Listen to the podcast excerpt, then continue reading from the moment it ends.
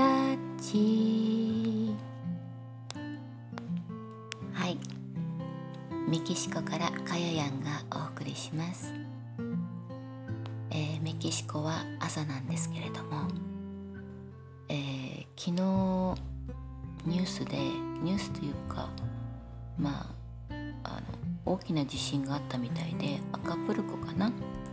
私の住んでるところは全然遠いので影響はないんですけれどもそういえばと思ってその地震が起きた時間にあの一回大きなねすごいドンとドンというかななんかどっかが爆発してその風力が家全体に来たような感じの一瞬だったんですけどそういうのがあったんですね。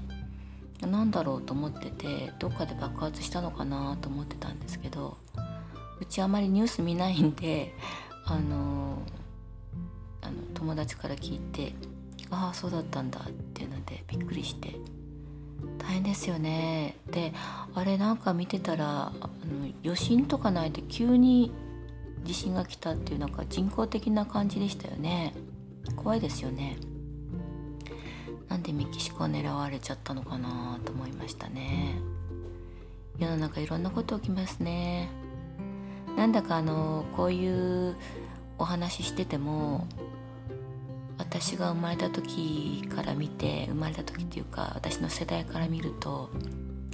面白いことが次々と起きててなんか未来の世界本当に自分が想像してなかった未来の世界に本当生きてるなって最近思うようになりましたね。でこんなにこう電波で友達になるなんて考えられないじゃないですか。だって私黒電話の時代ですよ。黒電話知らない人いますよね。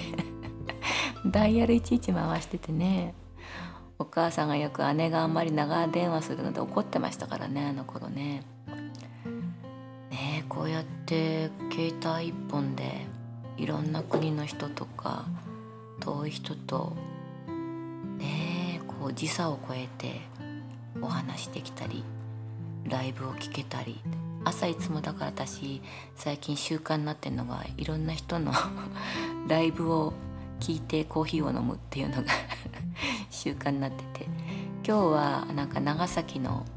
長崎弁でこうお話ししてた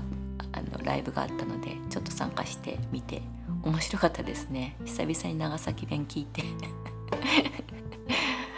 よかよかよかっていうの言ってましたけどね。ちょっと笑っちゃいました。えっ、ー、とまあ今日はねこんなお話で、えー、私は無事ですよっていうのをお伝えしたかったんでちょっと録音してみました。また、うん、今日中にもう一回お話しするかもしれません。ではまた皆さんもお元気でね。ご無事でね。じゃあ。